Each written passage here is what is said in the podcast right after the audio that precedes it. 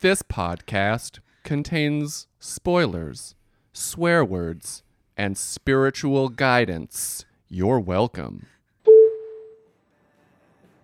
I think we're ready. Yeah. Warm. I feel warm. Ooh. Oh, yeah. Oh, so warm. Oh my god. Yeah. this has really started off with a bang.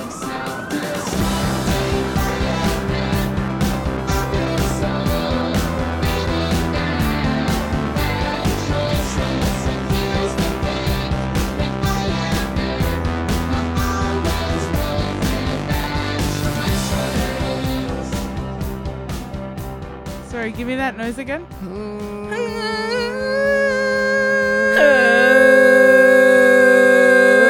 Welcome to Bad Choices, a podcast about some friends trying to figure out what it means to be good people while also trying to figure out how to stop binge watching sitcoms like The Good Place. I'm Hannah McGregor.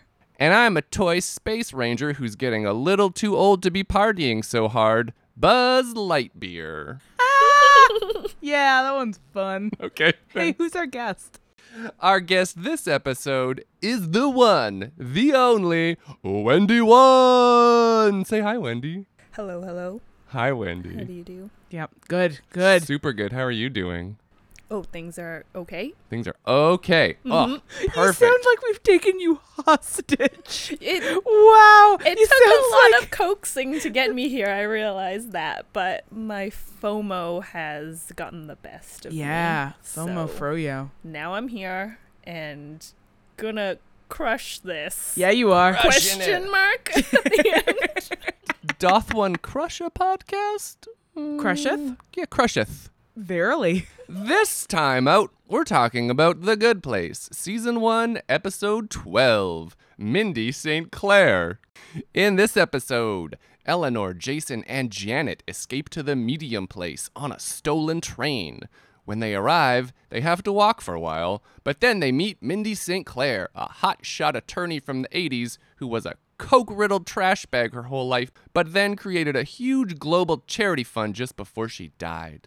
Meanwhile, Sean begins the trial without Eleanor, and Chidi, Tahani, Michael, and new Eleanor argue on their friend's behalf. Ultimately, Sean rules against Eleanor and Jason and decides that, if the two fugitives don't return, Chidi and Tahani will be sent to the bad place in their stead.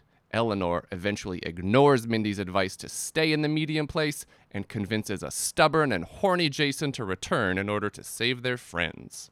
Flashbacks show various scenes from Eleanor's life, her emancipation from her parents, and the day of her death. The episode ends with Sean the Eternal Judge growing tired of the proceedings and decreeing that, since they have all done bad things, the group can choose any two of the four characters to go to the bad place. They must decide who stays and who goes. Hey, Wendy. yes. Do you want to hear about our spoiler policy? I was just gonna ask. Yeah. Mm-hmm. Here's what it is we are spoiling the premise of the first season, Mm-hmm. but nothing beyond season one. Okay. Yeah. You can say that they're in the bad place, but you can't say that. Beep. That was good. Thanks. That was good. Let's rate this fucking episode. This time, out of a possible 11 cool snakes, we will be rating this episode according to the following five criteria dancing ability, coolness, dopeness, freshness, and smart brained. Classic. they are classic. Dancing ability. Oh. I feel like Mindy St. Clair would would have been a killer dancer. Oh, great point. All that coke in her sis? oh, yeah. Yeah. sis. Yeah. Oh, Yeah. that's a good point. That's a good point. Yep. Yep. Yep. Yep. Yep. yeah, you could tell she would rip it up on that dance floor. Could we interpret the off-screen attempted intercourses as some sort of ballet Oh, there's between so many dance not a moves. robot and not a good person? That's a Jason? great point. All of those diagrams, diagrams that they Yeah. have taped up to the mantle The the merry-go-round. merry-go-round, the s- spider crawl, the leapfrog. They're just they're, that's all dancing. That's all all, that's beautiful dance choreography. moves. Those are Yeah. dance moves. It gets eleven cool snakes. Yeah, uh, I'll second that. 11 cool snakes. Perfect score. This is a dancey episode. Yeah, it's full, Agree. of, it's full of off-screen dancing. The best, the best kind of dancing. If Footloose taught me anything, the best dancing happens off screen. yeah, it's like jazz, right? It's about the dances that you don't see. Oh, that's beautiful. Put that on a t shirt. Someone that's not me. Coolness. Oh, this episode's so cool. The end. this episode, this has got to be one of the coolest episodes in the season for the general, like, how beautifully everything comes together, the way that all of the narrative threads that have been spun through the season are all, like, by the end of this episode, everything has come together, and the final episode's just a bottle episode with a big revelation. Yeah. Like, this one is really the climax. This, is, where definitely. we see like we return to Eleanor's fundamental ethical quandary and we get concrete evidence of the ways in which she is transformed as a person Totally. by coming face to face with somebody who is basically a version of her. We also get finally backstory about the trauma that is like the origin story of her shittiness. Like this is and Such a she cool episode. sacrifices the thing that she's been trying to get all along. She finally gets to the medium place that she's Yep. been demanding since the very beginning, and then she willingly leaves because uh, her friends' uh, lives are at stake. yeah. I also really like the various different protocols we learn that are available to Janet. The ride or Yes. die protocol, the walkie talkie protocol. Sean makes a dig at humans about how needy we all are because they want to hear the judgment after he's. Uh, Okay, you rendered can't it. just list all the funny jokes in the episode. Why? Never mind, it's your podcast. Go right ahead. yeah, I can do whatever I want. okay, coolness. Give me, give me some numbers. Out of eleven, Thirteen. wild. Okay, I can't list jokes, but you can just destroy the rating system Uh on a huh. whim. Yeah. Okay, No rules in this town. Wendy, what do you think? thought it was kind of cool.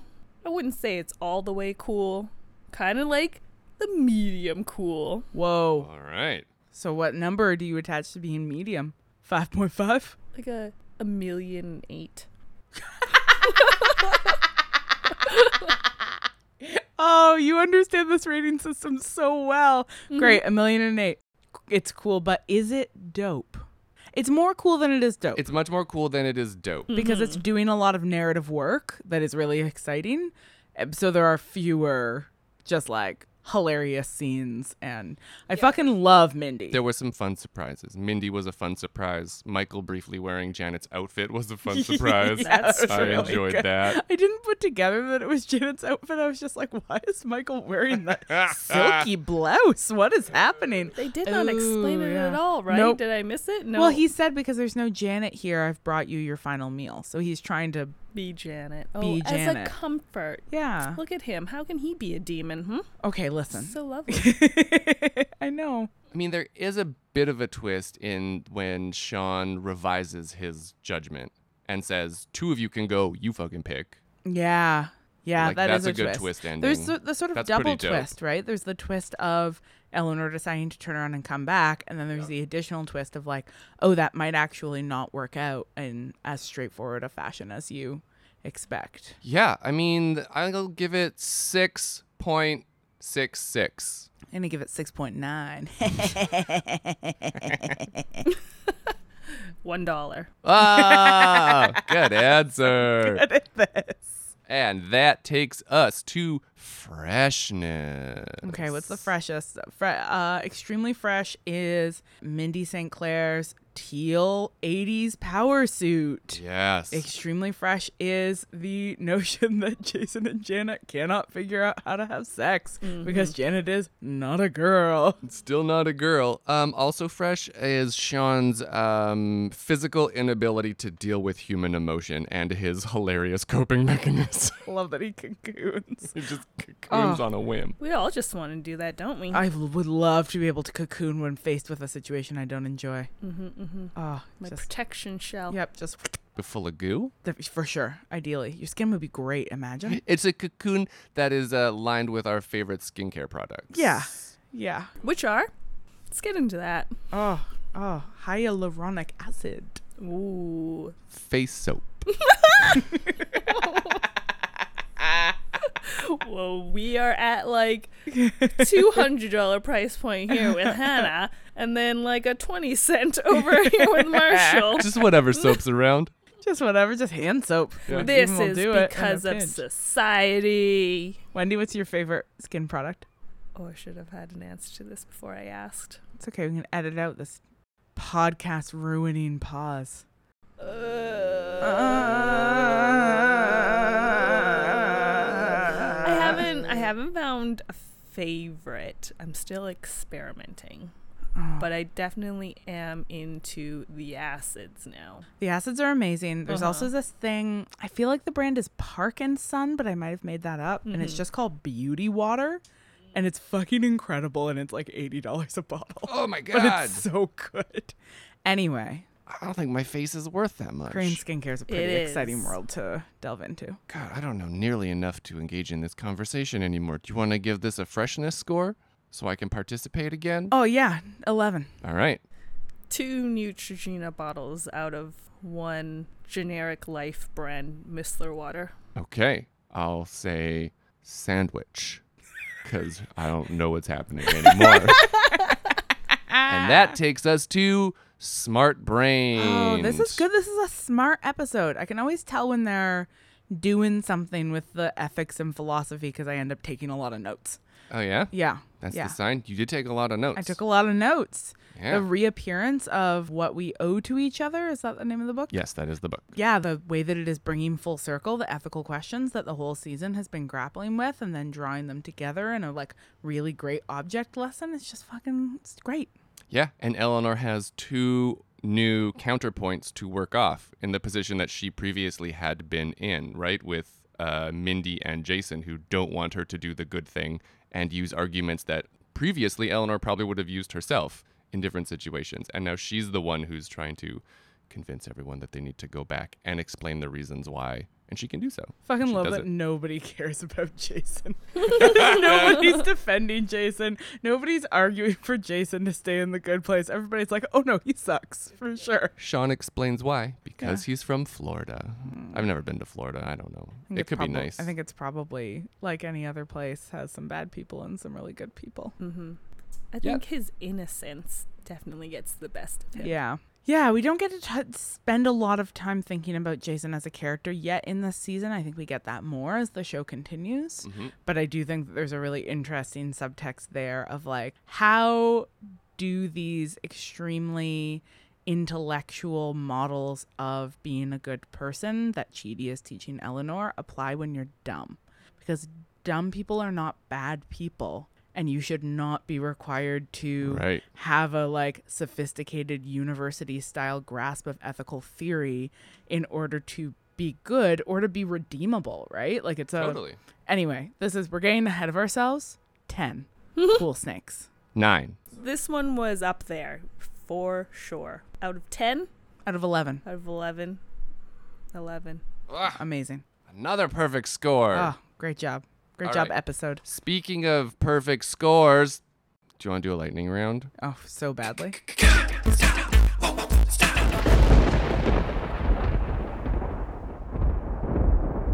Uh, this segment is called Can't Stop, Won't Stop.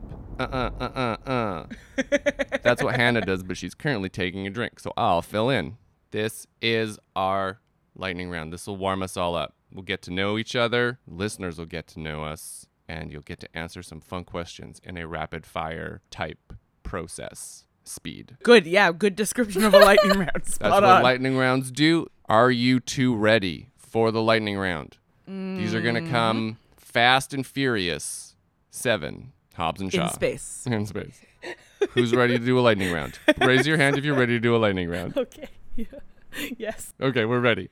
Starting with Hannah. What should the item limit be for express checkout lines? Two. Wendy, same question. 8. Wendy, what's sexier, Lamborghinis or linguinis? Linguinis? Plural. None. Luigi. Okay. Love it. Hannah, what's sexier, Lamborghinis or Linguinis or Luigi's? I mean Luigi's for sure. okay, great. But Luigi's with linguinis in a Oh. Lamborghini. Oh, Whoa. Make a fucking poster. Yep. Mm-hmm. Hannah, do you have a second to talk about the environment? Yeah, for sure. Wendy, same question. Depends on my schedule for Oh the day. yeah. Actual real life answer is like me with my headphones in, mouthing like shaking my head and mouthing like I'm so sorry I'm late for work, but not saying it out loud, just like oh, just making an exaggerated sorry face. Just while I swishing keep your face a walking. bit and Just shrugging. like oh, Lord, just shrug, just roll Oh, that, but don't slow down. Hannah, Mm-hmm. what is a perk of living alone other than getting to walk around naked? Oh, uh, the only dishes in the sink are dishes that you put in the sink. Oh, great Mm, agree, answer. yes. Wendy, same question. The best is never closing the bathroom door ever. Oh, I love Oh. not closing the bathroom door. Yeah. So good. Those good hinges answers. are getting so rusty. Yeah. They're getting so squeaky. Yeah. Yeah. They don't get used at all. Yeah. Good answers. Okay, Wendy, if you could ask your pet one question and they could answer, what would you ask? Do you love me? No, that's too sad. That's a great answer. That whole answer together was poetry. Hannah, same question. Oh, I'd ask them if they were happy. Aw, so nice. Hannah, to what extent should governments make laws to regulate moral behavior? Oh, I ju- I think for the most part, it is not the role of the government to regulate morality, but rather to keep everybody like safe and free and to promote equity and people's ability to thrive and that morality should be more of a socially enforced thing. Okay, all right. That's my lightning round answer. That's to your that. Mm-hmm. lightning round answer. Short, succinct, to the point. Wendy, same question. To what extent should governments make laws to regulate moral behavior? I think I agree with Hannah. They they shouldn't have their hands in it. That should be up to the people. So the government should provide the tools and Mm. the people should choose to use those tools. Yeah. Or be offered Yeah. to use those tools. Good answers. Good answers. All right. Wendy, how will humans as a species go extinct? Whoa, we're w- well on our way to doing that ourselves, aren't we? Just Keep more on of the keeping on. same. you yeah, know? yeah, just just continue living our lives the way we want. Hannah, same question. Mm-hmm. Yep, no, that's the one we're That's- gonna that's- we're gonna render the planet uninhabitable to ourselves through our own actions, and then slowly boil to death, and then wonder why. and then be like, "Oh, what an unjust god" or something. Uh, okay, two more. Hannah, why are you like this? Oh, I mean, probably feminism. Okay, Wendy, same question. Why are you like this? I don't have money to go to therapy. Both good answers. Final question. Wendy, what is one thing you are currently trying to be better at? Drumming. Yeah.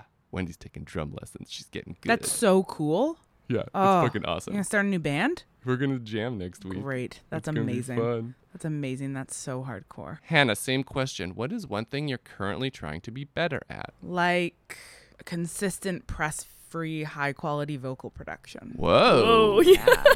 Damn. In Yeah, what yeah. capacity? in my chorus.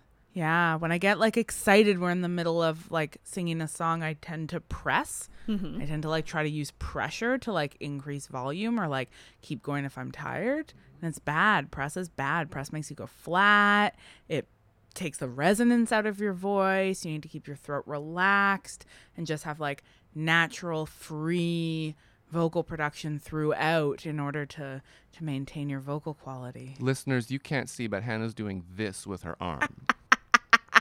yeah, like a circular gesture. Sorry, you can't see me right now, but I'm doing this with my face.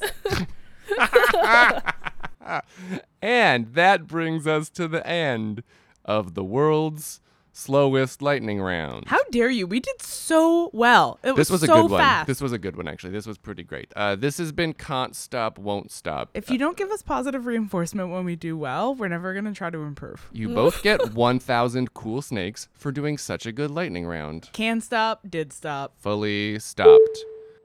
Um, I have a question that I'd like to ask both of you. Wow. This episode so reminded forward me of of it. you. I'm sorry. Would you like to do something else? Ask yourself first. I have asked myself a lot. I've asked my therapist. I've asked some other friends. Now I'm asking you oh two. my god. So you can't even use your catchphrase, Wendy. Save it for therapy. I mean, I can save it for more therapy. Um, so we see Eleanor's backstory in this episode, and you know, divorce or other you know, bad parenting in different ways can make childhood hard. But this is the first time Eleanor decides to stop using that as an excuse. And I'm wondering to what extent can those things, essentially the mistakes or ignorance of others, be used as excuses for our bad behavior? Or are they more like developmental factors that we just have to try to understand or overcome or work through? Is it one or the other? What do you do with, you know, hardship, a life of hardship, childhood hardship? Childhood trauma is a rough one. We have really squishy brains at those ages. We're very impressionable and we're we're soaking up a lot more than we even think we are.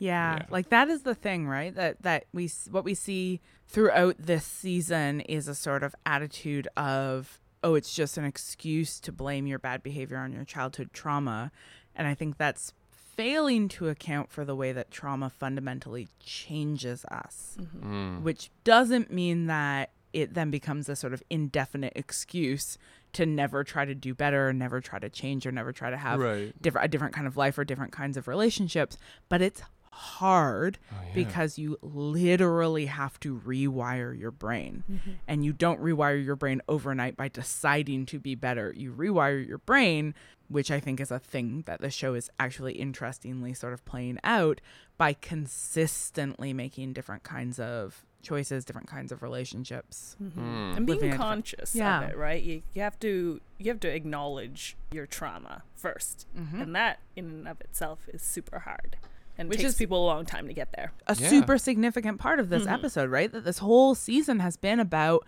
Eleanor being a shitty person. And this episode literally takes us back to aspects of her personality and forms of interactions that we've seen before and which were previously sort of laughed off as a like, oh yeah, what a hilarious dirtbag. And the way that the episode saves until the very end this sort of revelation, which is, you know, you see the person she was as a child and you get Yeah. a sense that yeah, it's played for laughs, but this is serious emotional, financial, and physical neglect. Like, Yeah. this is child abuse. She had an, ab- a childhood in which she was abused, and that fucks people up. And it really shifts the narrative around, like, what does it mean for somebody who has been through that to, like, really try to to turn their life around like that is hard and and like you said it really starts from saying like I think I understand why I am like this. I mean, that's the whole. That's why that question comes Yeah, yeah, back yeah, yeah, again yeah, and again. yeah. Why are you like this? Yeah, and that's why I I like this episode and one of the things one of the few things that has helped me reconcile with certain hardships is the the understanding. Trying to tease apart what was going on, why it was going on, what it means now, what it did to me at that point and how it's still manifesting in how I am with other people and how I make my choices. And it feels like it's never going to end. It's just a constant process of like teasing all that apart and those connections, like the tendrils that are still reaching from my past into today. I kind of had that a revelation of a similar type during my last round of therapy, where we did a lot of work on trauma and childhood trauma and sort of PTSD and how it is manifests in my life. And towards the end, I was sort of saying to my therapist, like, okay, well, well, well how do we fix it? Like, Yeah. what what happens now? And she was like, we don't fix it. Like it doesn't go away. It doesn't. You develop skill sets and tools to live with it. You become aware of it. You become, and it is true that awareness of it has made it significantly less crippling and has been really transformative for me. But there was, I did kind of have this, I think, quite naive hope that, like, at some point during the therapy process, like, I would be pronounced healed and would have no trauma anymore. better. And it was like, oh no, that's not how that works. You just develop a different relationship. Those events never go away. No, no. Sorry, everyone. Oh. No, Ooh, they it's a don't. bummer. They Apologize. don't. um, a friend of mine used to say something along the lines of, I'm going to misquote him, but he used to say that our parents break us, and then it's our job to just slowly put ourselves back together. But you're never like fixed or done or better. I really thought you were going to say, as a friend of yours used to say, it's cracking everything. It's how the light gets in. you know, your friend, your close personal friend. My good pal.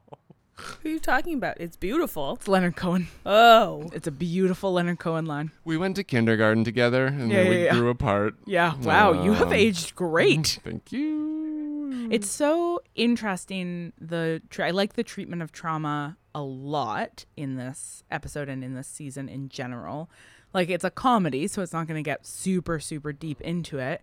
But I really like the way that we are shown that Eleanor's trauma is abandonment, consistent neglect and abandonment that led to her attempting to live a life in which she cut all ties with everyone, in which she relied on other people for nothing and allowed them to rely on her for nothing. yeah. She was trying to construct around herself a fantasy of independence, but you can tell it was always a fantasy because her desire to be independent always had to do with her ongoing, uncontrollable emotional connection to her parents. You don't try to protect yourself that hard if you're not still hurting, and you're hurting because the people who you wanted to keep you safe didn't. Totally. Yeah, yeah, yeah. And that's why for me, the understanding part helps me see those patterns, right? So it's like because this happened in a consistent way when I was younger, I learned that this is what love looks like. So that now I keep doing this because that's the only type of love I've experienced, right? And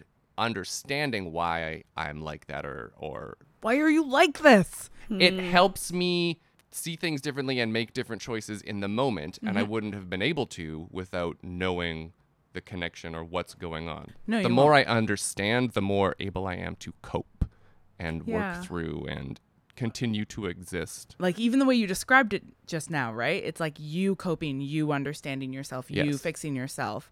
But one does not heal trauma that comes from relationships without relationships. Like when you have severed yourself emotionally from other people through this fantasy of independence, which is about trying to be like, well, I was hurt in the past, so I'll just not need people anymore. You can never fix that by yourself because the more you try to do it by yourself, the more you are perpetuating exactly that harmful dynamic where you, you know, are trying to sever yourself from other people. And this is what this episode shows us that Right. ultimately you have to put yourself back in that vulnerable position of needing people, trusting people, relying on people, which is the hardest thing to do when you have been betrayed and abandoned. But it's the only way forward. I mean, we're all unbaked cookies, as we should be, right? We should never be finished. We should always be working on ourselves. And understanding is the only way to go forward. hmm So, how do we understand what our traumas are? And then, how do we learn to live with them? How do we learn from them and become the person we want to become? Because they're never going away, Yeah. they're, they're here to stay. And that's a rhyme. Uh, I love those questions, and I really love that framing of like, how do you become the person you want to be, not despite, but because of all of the things that have happened to you, good and bad. Because you are not, you cannot be a person despite your experiences. You are a person because of your experiences. Mm-hmm. you have to build new relationships with different people so you can learn how to be around others in healthy supportive loving ways Yeah. and it's really hard and scary because you have to be honest and open and vulnerable and if all you've ever experienced from relationships that were supposed to be loving was uh, neglect or abandonment or indifference it's terrifying to try to go back to that place again because that's all you know that's what you expect that's the baseline and no one wants to do that no. you know that that's not going to happen. You know your friends aren't going to do that, but it's still scary to try to build that new, different type of relationship with people as you grow and change. Yeah. And it doesn't really matter if you know it in your brain because your those instinctive responses are still there being like, "Mm, nope, nope, don't trust anyone. They'll leave you. Everyone will leave you." Yeah. Leave them first, then it won't hurt as much. Oh Yes. But then you meet those people who like come into your life as though they have been hand delivered to you to help you deal with some of your shit. God, yeah. right? Those people who just show up in your life and they're like, hello, I am here specifically to help you deal with this thing. And it's like, oh, amazing. I'm not even talking about hired professionals. It's talking about people who like possess the particular kind of wisdom that is exactly the thing you need. I used to put people on a pedestal Oh, when they've yeah. experienced or thought or could help me with my stuff. I was Yeah. like, oh, you're a functioning human being. You're great. You're awesome. I just need to be like you. But then you see that they struggle with stuff and have flaws and insecurities, and it humanizes them. And then you can actually build a normal relationship. as God, who humans. wants to hang around someone who's perfect anyways? That's so aggravating. Yeah. And it's Yeah. also not fun to have people think that you are perfect. Like neither of those things are good, right? Like you yeah. Hardship 11 cool snakes out of 11. yeah. Two thumbs way up for hardship.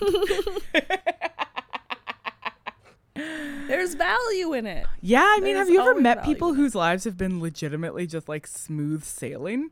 And it's just like, well, you are correspondingly bland. It's so hard to be friends with them. Yeah, they're What do you talk about? delusional. What do you do with? Their Yeah. hobbies are tedious. I genuinely have trouble making s- serious friendships with people who are not struggling with c- some kind of trauma.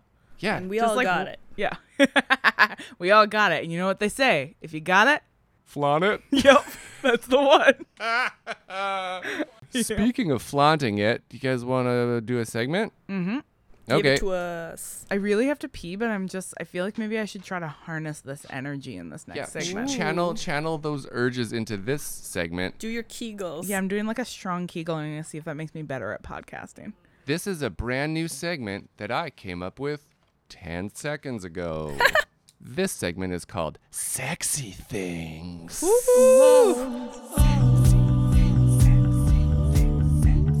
Sexy things.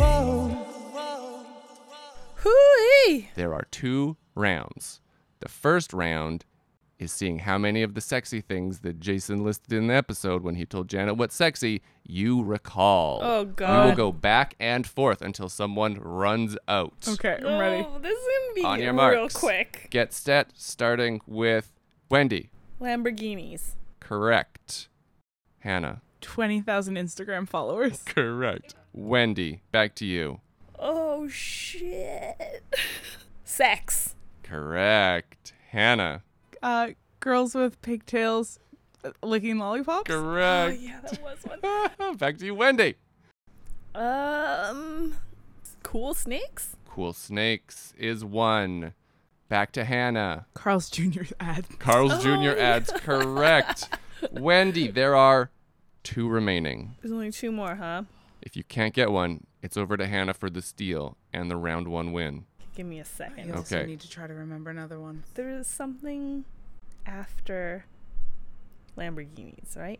Something about music. Should we just call it a draw? I also can't remember another one. I Yeah. think we tied. Oh, it's a tie. Three to Oh. three. The remaining two were spinning rims and latex pants. Latex Oh. pants. Ah. That's Okay. too random. oh.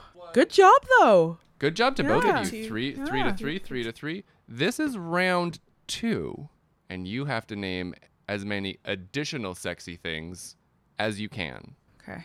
It's a it's a fatigue game. Whoever quits Oh, first loses. This is an endurance test. It's gonna go for an hour, starting Gotcha. right now. Hannah, Women dressing cosplay as male characters. perfect. Wendy, Uh, books shaped like books. great.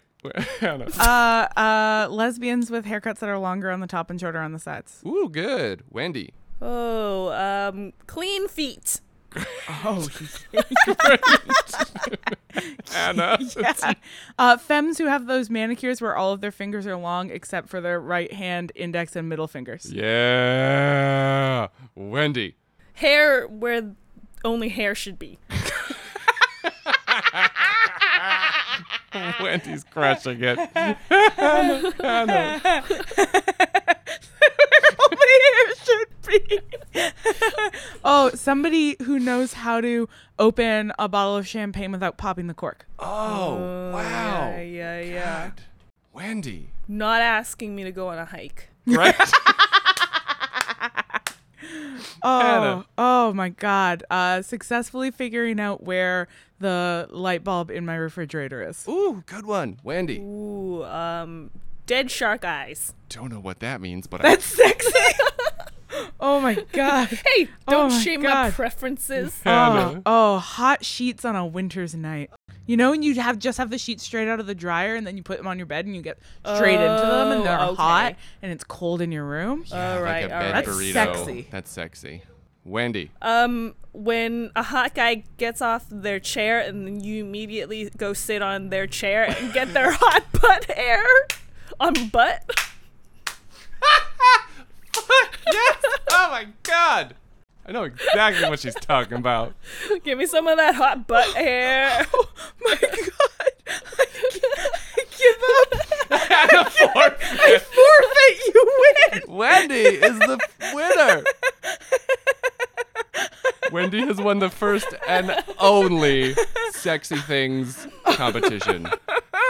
But you know what? I was right. Keegling through that whole round was exactly the right choice. yeah, Kegel energy. Oh yeah, just oh, The just big right from my keys root in. chakra. Okay, I have to Yes. go. All right. Let's do Okay, I have a this. question. 'Kay. Okay. Okay. Hey, Hey. I have a question. All right. Is there any such thing as moral or ethical neutrality?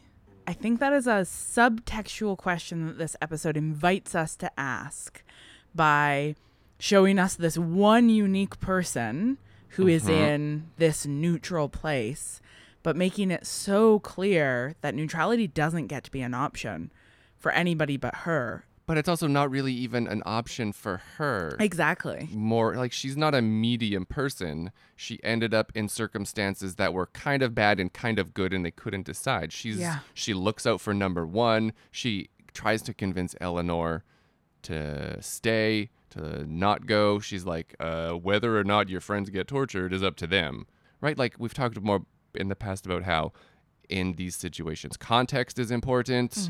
Um, your intention's important. Um, consequences are important. And given how many different variables are at play in the types of decisions we have to make in our day to day, I don't think there would or could be a neutral position for any of those types of things, or at least anything of import. Mm-hmm. Yeah. Yeah. I think that there's something really interesting that this episode's getting at in terms of there being, right? That the, the idea of a neutral or medium place, because all of that language kind of comes up in the episode that Yeah, it's yeah. neutral, that it's medium, that it's nothing, that it's sort of in this this weird that it's not just liminal, but that it's sort of outside of the binary system of the good place and the bad place. Right. And what this episode seems to be telling us is that you don't get to take a stance of neutrality and that complexity and neutrality are not the same thing. So recognizing that things are messy and complicated and require really complex judgment calls in which there's no clear right and wrong answer is not the same thing as being neutral. And their medium place, like it's not even neutral. It's just a little bit of good and a little bit of bad that Yeah. balances out. It's not absent of either. It's not a unique Mm-hmm. position or perspective. It's just what someone decided was an equal balance between some good stuff and some bad stuff. Yeah. Yeah, things can be complex. You can have different perspectives. I don't know if there's a I would say most people are neutral. Right? right? In like the we're D&D sense. Law- lawful neutral. lawful neutral. No, I just mean like most people we know who we interact with on a day to day basis, they're not monsters, but Hmm. they're also not saints. Yeah. They haven't done the most good in the world that could send them to a quote unquote heaven, Yeah. and they're not bad enough to go to a hell. Yep. That's all of us. That's me, you, and everyone in this room. Yeah. Yeah. Yeah. I don't deserve to go to a perfect paradise. I don't think so, anyways. But I No. also know that I don't deserve to go to the worst place imaginable. And that's what I mean by complexity instead of neutrality, that it's not like, are we morally neutral or are we Morally balanced. morally flawed, like morally complex, morally. Yeah. Yeah. Sometimes we do the good thing, sometimes we do the bad thing. All of Overall, us. we're kind of average. all, all of us are doing some good things and some bad things. Yeah.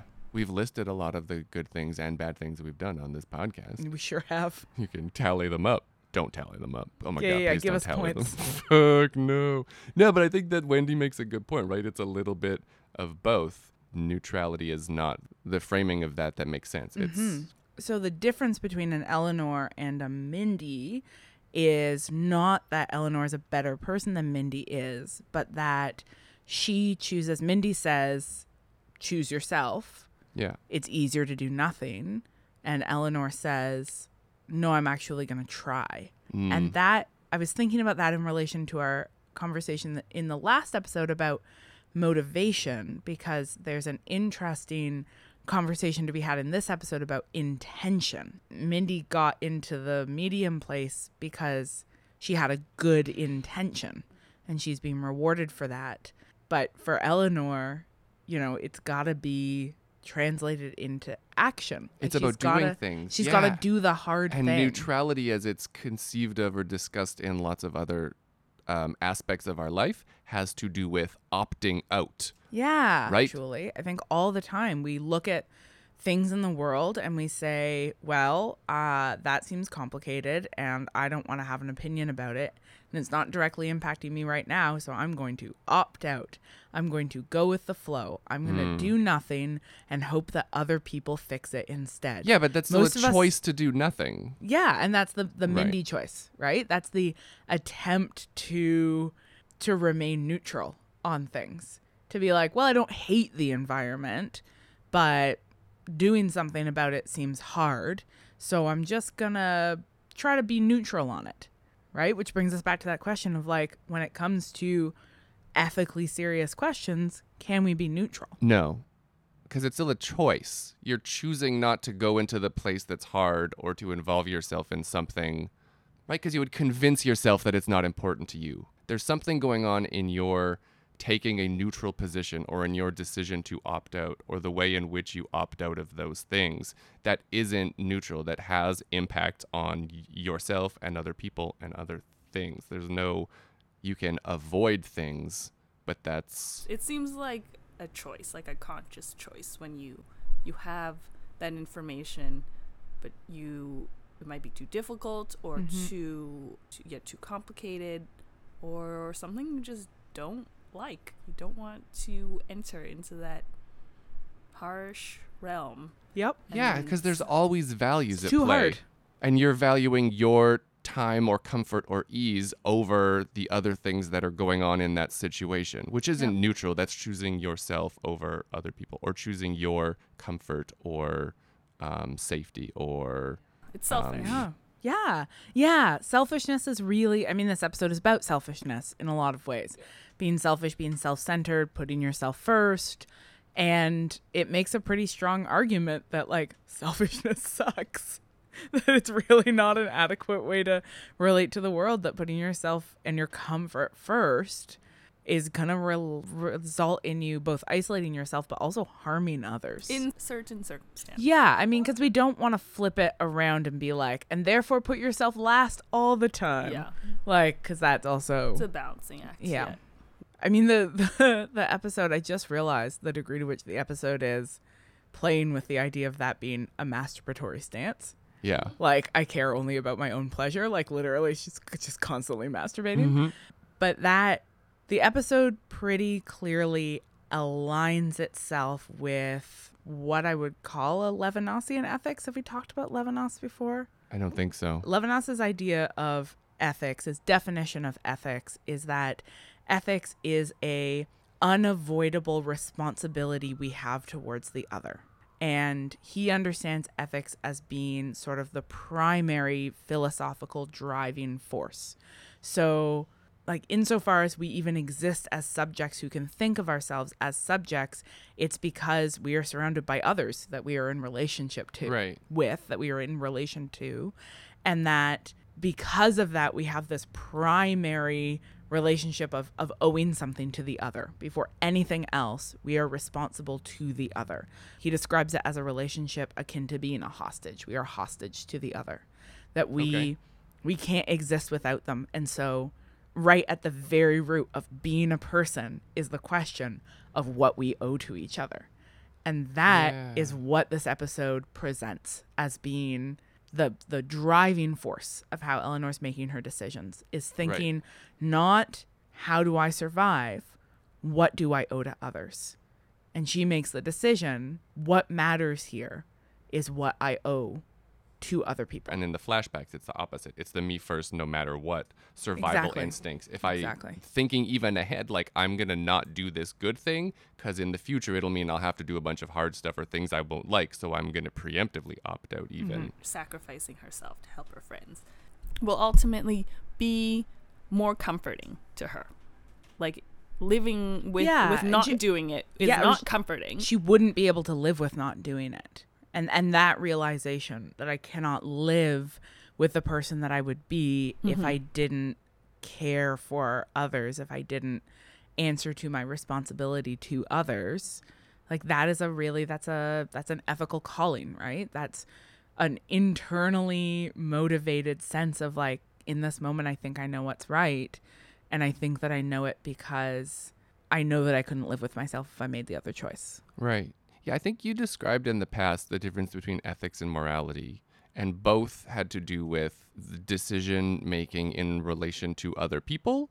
Yeah, I mean, the difference, the way that it's sometimes defined is that ethics is the sort of complex decisions that you make about what's right and wrong, whereas morals are the socially imposed notions Right. of how one ought to behave. In both cases, then I'm thinking They're always relational. they're always relational. always it's always in relational. relation to something else, and so the only potentially neutral position would be po- it would only be possible if there was nothing for you to be in relation to. Yeah, I mean, I am I I will always talk from the perspective of these sort of like relational ethics, care ethics, these versions of thinking about what it means to make good choices for me are always more re- interesting when they're about the relational. Right. There are definitely schools of philosophy that are concerned primarily with like the singular self and how one like sits and thinks about oneself. And those Right. just fundamentally don't interest me and are unsurprisingly usually centered on the work of like wealthy white men who Right. could imagine themselves as having no responsibility and no relation to those around them because that's how patriarchy and white supremacy work Right. whereas feminists and people of color tend to forward philosophical understandings that are about relationship. Yeah. And this episode, I think, takes that tack as well. It says, no woman is an island. And that fantasy of being like, cool, I'll just live by myself in this house in the middle of a fucking desert and that will be fine.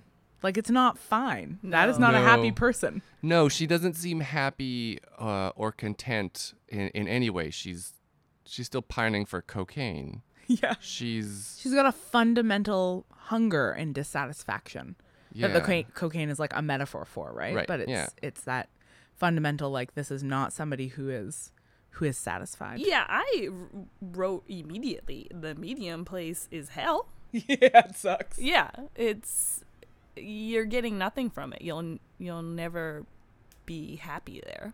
So that is hell, right? Yeah. yeah. Yeah, and it's not the hell that it's not the hell of the bad place. It's not eternal suffering and torture. It's like a purgatory you don't ever get to earn your way out of, which sucks.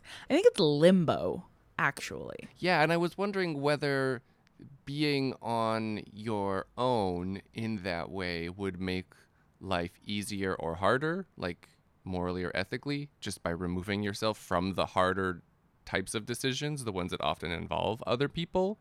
But I think on the surface it it could feel easier. The same Yeah. way that severing ties to other people can feel easier right, but actually, and ultimately leaves you deeply hungry yeah. for cocaine. Yeah.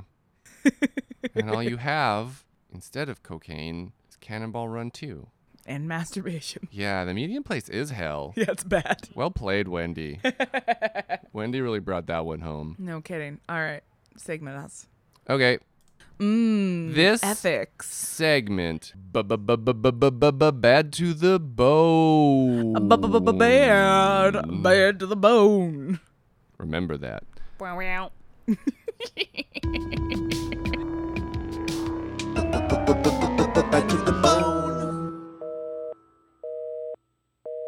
this segment is this is Jeopardy essentially. This is a gonna be a little quiz. The twist is all the answers start with the word good or the word bad. Please buzz in. Are you two ready? Yes. Bad to do the it. bone. Okay. Um, you don't have to state your answers in the form of a question. Thank just- God. How, Just- how do we buzz in though? Dealer's choice, whatever Make your- wait, noise. whatever buzzer noise feels right in your heart. Okay. After we're done recording, can I eat some of those popcorn twists? Absolutely. Thank That's why I God. brought him. It's a party. oh. It's Yeah. a podcast party. Let's Hashtag just blessed. Let's This better stay in. If you edit out the part where I ask if I can eat the popcorn twist, I'm gonna be furious. No, I want to power through this segment so we could get to the twist. Fuck yeah. All right. Twist. Twist. Comma popcorn. Are you ready? Mm, This CBS TV show starred Juliana Margulies as a mother resuming her career as a defense Buzz. attorney. Hannah. The Good Wife. Correct. One point to Hannah. Up next, this 1982 classic rock song by George Thorogood and the Destroyers features the lyrics Now when I walk the streets, kings and queens step aside. Every woman I meet, they'll stay satisfied. Buzz. Hannah. Bad. Bad to the bone. Correct. The eponymous song. I know. Deep cut, yo. Bad. Bad to the This is a bone. bad song too. Oh, it's yeah. very oh, I bad. hate that song. Those lyrics are cringeworthy. sucks. Fuck. Speaking of clindy's He's like, I only know good songs. Sorry, losers. Yeah. mm, cool. I'm a cool person. this 2003 black comedy starred Billy Bob Thornton as a con man who comes up with a ridiculous ruse in order to rob Wow, department wow. stores. Wendy, Bad Santa. correct. Good buzzer. Can we just test to make sure your buzzer's still working really quick? Wow, wow. Good. Gonna turn that into a ringtone. Is Jasmine? What's her name? What's that drag queen? Wah, wah. Wow, Oh, wow. Uh, yeah. Jocelyn Fox. Jocelyn Fox. Wah, wah. She sucked too. oh no! Sorry. Jocelyn listens to this podcast. Yeah. Jocelyn's a big fan, so she's going to be sad that you said that. Apologize. This highly acclaimed children's bedtime story was first published in 1947 and is a rhyming poem describing the bedtime ritual of an anthropomorphic bunny rabbit. Oh, Buzz. Yes, Hannah. Good night, Moon. Yeah. Oh, you threw me. It was a loop. It was a twist. Good night. It was the good night. Yes. Oh. Okay. Wendy, you're trailing. Time for the comeback. Are you ready? This is a tire company. They sell tires. Buzz. Yes, Hannah. Goodyear. Correct. Also known for blimps.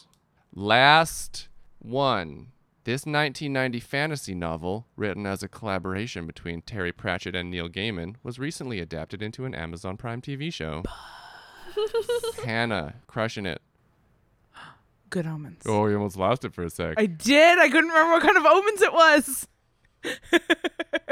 Medium Definitely omens? They are bad good. omens. Is it medium are omens? good. Medium omens? Yeah. Shit Uh, omens. That has been bad to the bone. Uh, our winner is Hannah. Doy. uh, Could have told you that was gonna happen. Well, now I feel less good about my win. Oh, sorry. I didn't mean to take away from your win. I That was worked not really, my intention. I worked really hard yeah, for that. not my intention. I'm sorry.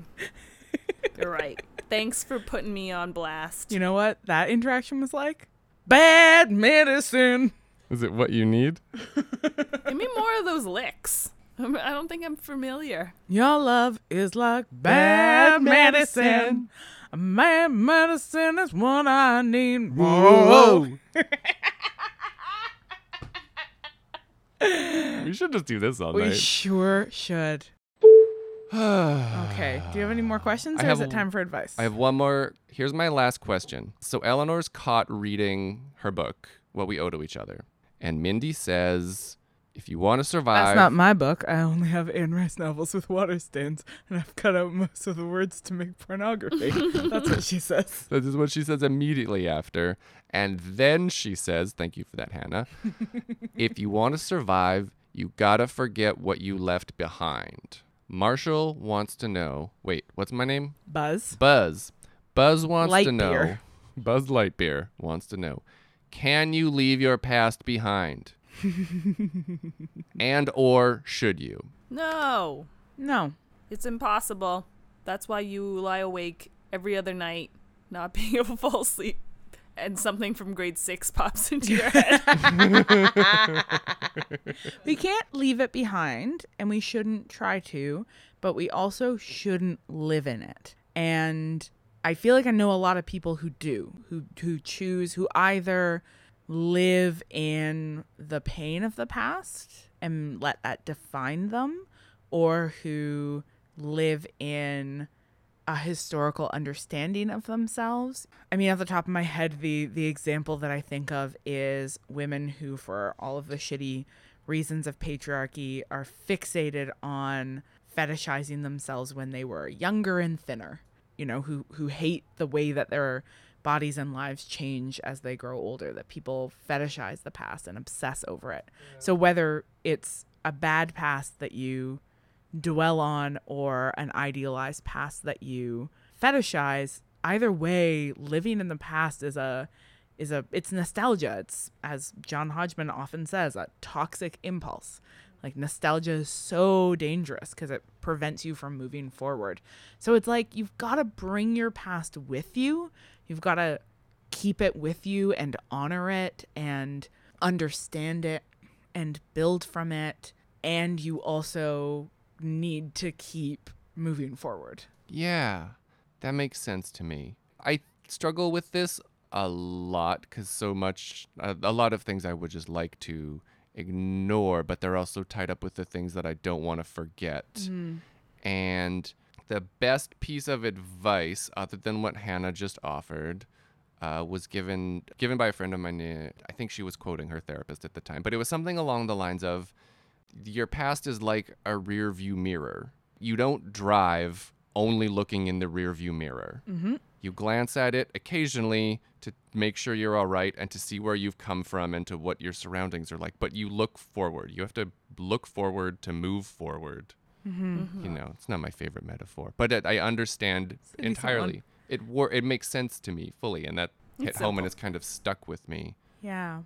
I I have been thinking lately, particularly via a lot of learning I have done from a lot of feminists in my life about whiteness and the way it's obsessed with progress and forward movement and a linear notion of time and how that's associated with western culture, capitalism, all of these systems that that fetishize progress and that um, want to sort of slice off the past and how much we have to learn, I think, particularly from Black and Indigenous thinkers about what it means to honor your ancestors and to understand where you have come from beyond the scope of your own lifetime and in these larger frameworks of you know who are your ancestors where do your people come from what histories are you emerging out of how can you take these longer views of the past that you know can root you help you understand your context Yeah. and also help you as you sort of grow and move forward whether you're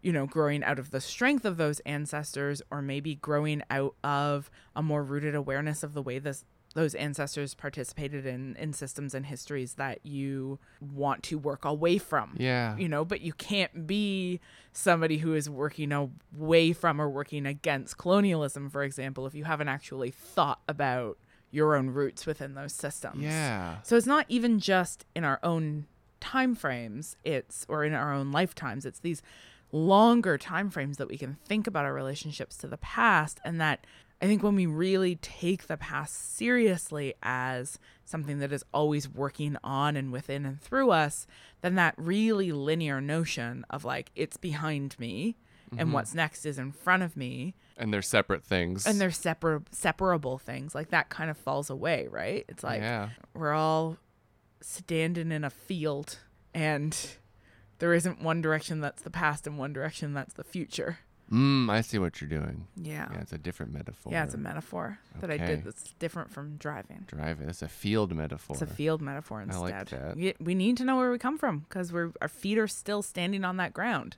right. It sucks that in order to be a little bit good, you have to deal with a whole bunch of bad sometimes. Yeah.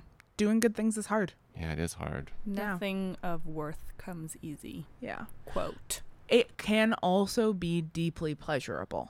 I think doing the right thing can also, it is work and it is hard. It can also feel great, right? That it doesn't always need to be self sacrifice, suffering, misery, an orientation away from what would actually feel good to you. It's like, it can actually feel really good to do something that you think is the right thing. Right. Yeah. Or to, you know, break a cycle of. Yeah.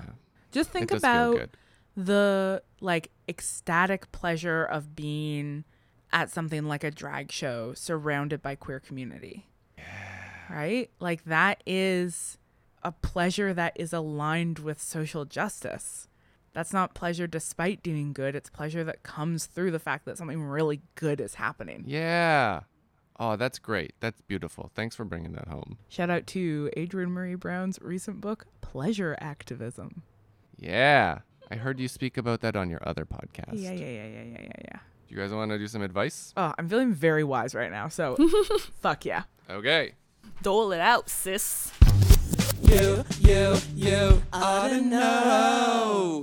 This is You Oughta Know, a podcast within a podcast where our co host and guest dish out the advice to people with problems in the world. Our first people is Lindsay from Vancouver. Lindsay says, I live with a roommate in a big apartment building, the kind where people are coming and going and sometimes buzz the wrong number.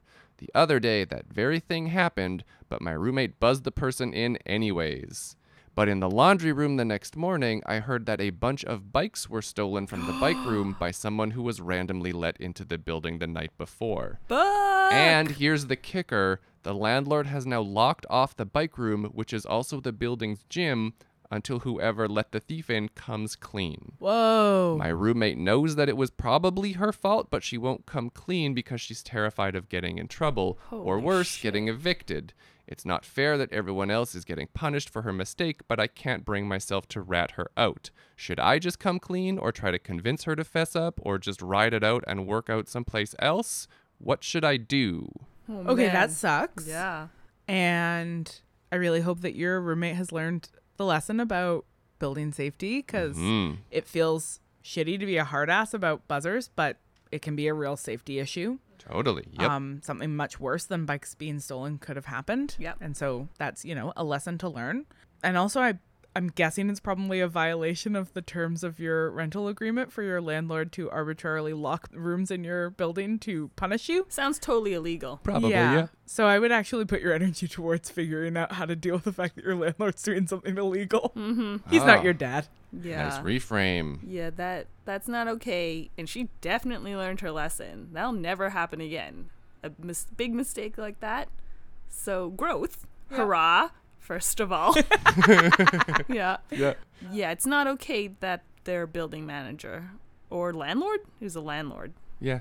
Yeah. Either either way, that's that's not all right. You can't you can't hold something hostage No. like that. Everyone is paying their rent. Yeah. Yeah. So and totally. it's un- it's unfortunate that happened, and l- let it be a lesson for everyone else going forward.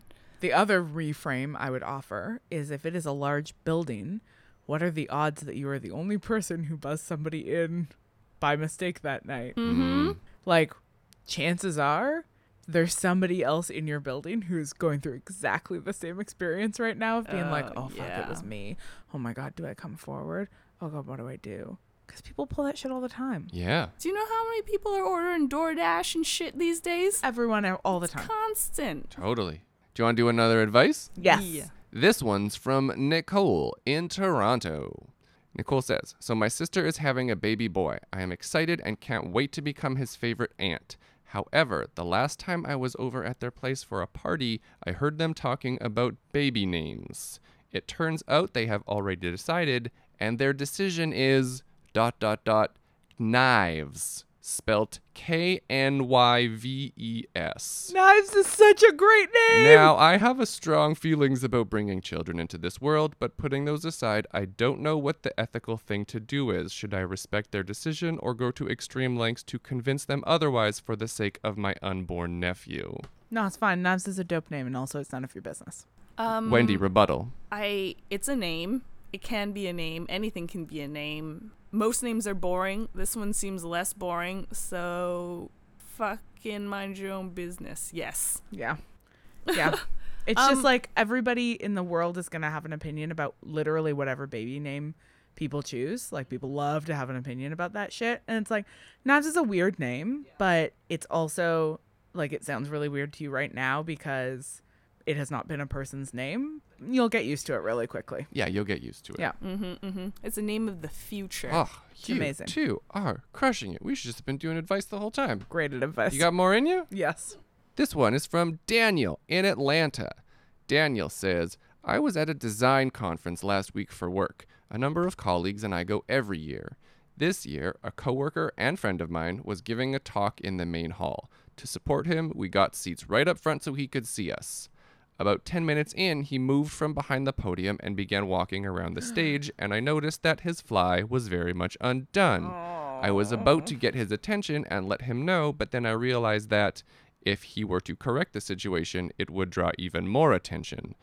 If I noticed, other people must have noticed, but I didn't say anything so as not to make his public embarrassment worse than it already was. Was that the right thing to do? What are the ethical guidelines for causing, avoiding, or mitigating such public embarrassments? Telling the person speaking in the moment would not have helped the situation because they're in the middle of focusing on something and then ripping them away from that and putting them in uh, Mr. Embarrassing chair over here or Mr. like shame chair wouldn't wouldn't have made the situation any better. Yeah. He'll discover that later on his own, or maybe, and maybe he doesn't feel shame about it at all. Just like mistakes happen, ah ha ha, funny, Yeah. laugh it off.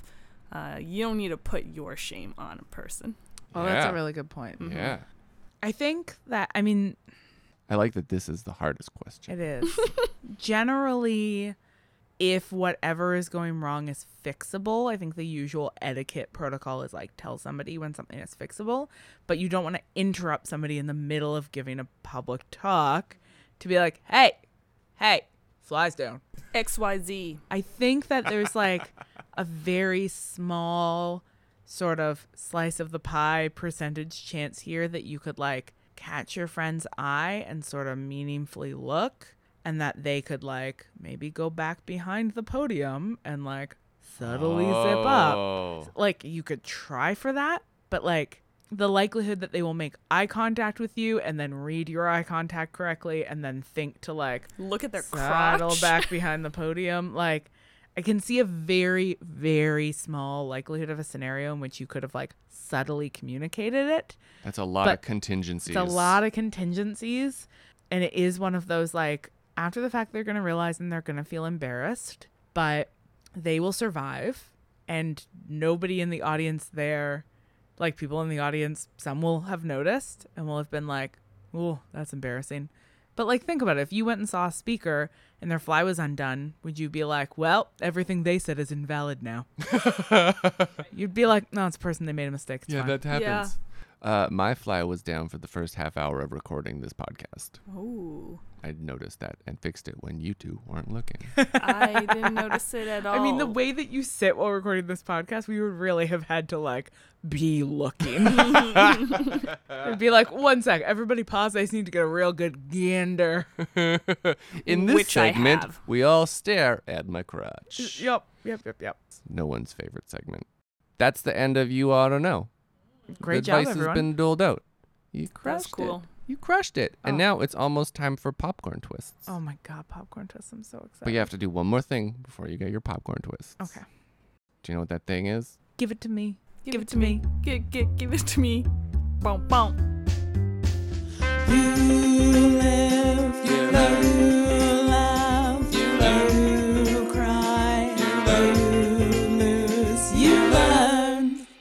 Our final segment is called You Learn.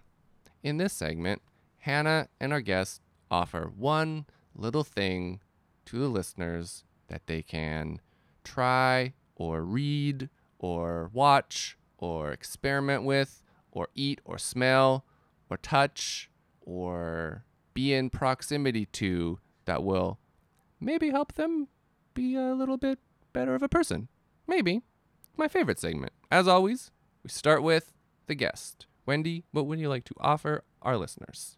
Okay, because this is my first podcast ever, Wow. and I listen to so many. I think I want to share some helpful podcasts that I've been listening to lately. Yeah, good. Mm-hmm. highly entertaining, uh, highly fun, funny, people of color. I'm really worried you're going to scoop the specific podcast that I was planning on recommending. So let's find Uh-oh. out. Oh, Just no. go ahead. Okay. All go right, ahead Wendy. with your Um, recommendation. Floor's yours. Go listen to Adulting, Michelle Buteau and Jordan Carlos, I believe. What's it about? What does it Yeah. do? and this this podcast is just so funny. They they blow you out of the water every time.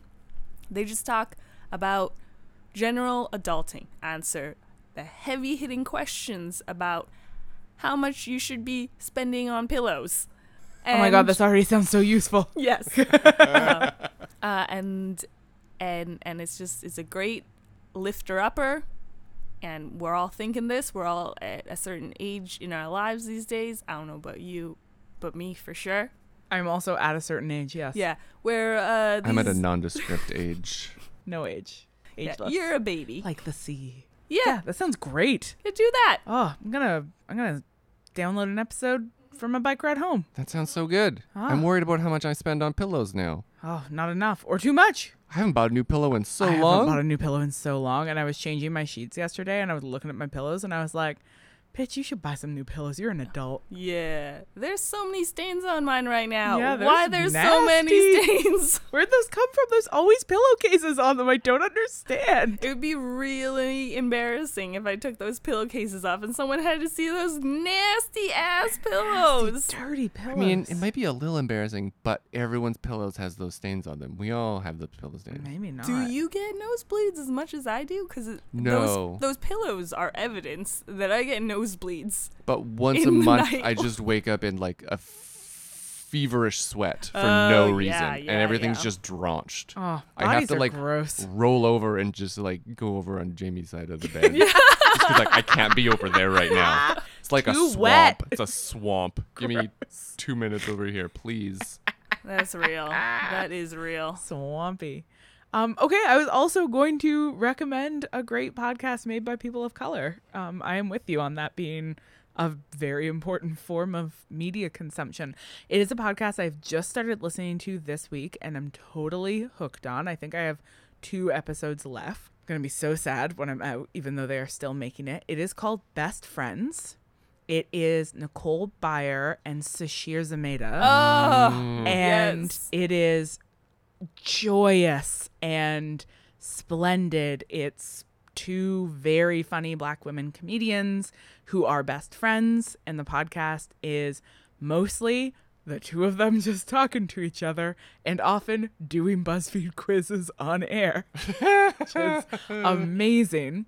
But they also talk a lot about friendship and they have other best friends come on and talk about their friendships. Oh, I love and this. it is a podcast that is celebrating how incredibly important close friendships are in your life and how they can help you become a better person and work through shit and are transformative and healing. And it's really exciting listening to a podcast that is celebrating friendship in that way. And it's all the better because they're both like super, super funny and it's a delight to listen to. So, best friends. I'm Ah. in. so good. I love those. those both sound too. great. Yeah, they're And then so put, good. put them together. Finally, all my dreams have come true. Oh, there was an episode where the guests were June Diane Raphael and Casey Wilson, Oh yeah. who are like super long term best friends. Mhm, They've worked on a lot of projects together. Yeah, and it was so they play this game where they ask it's like a version of the the newlywed game where like they ask one of the friends a bunch of questions alone and then ask the other friend a bunch of questions and then bring them in together and like compare their answers out So loud. good. It's so cute. Ugh. That sounds Podcasts great. are great. They are great. Ah, we should Thank make you. a podcast. Maybe. Sounds hard. Yeah, it's a lot of work. Ugh. Now we've come to the end. It's over. Wendy, Thanks for coming to be on our podcast. Oh, thank you for having me. I hope I wasn't such a disappointment that You were great. you all Oh, cry no. yourself to sleep tonight. I'll cry some myself to sleep on other reasons. It's gonna be like top three episodes. We're gonna go eat some popcorn twists. Ugh. You should uh, listen to the next episode of this podcast. Sure. Be nice Last one. to your friends. Uh, try to be a good person. It's hard, but uh, you can do it. We believe in you. Yeah, we do. Oh, as always, thank you to Shout Out Out Out Out for the use of our theme song, Bad Choices, off their album Reintegration Time. If you want some ethical advice from whoever our guests are on season two, email help at badchoices.ca. And then after you hit send, go do some rating and reviewing of this fun podcast. And then get yourself some popcorn twists. Download some podcasts and just try your best to Make good choices.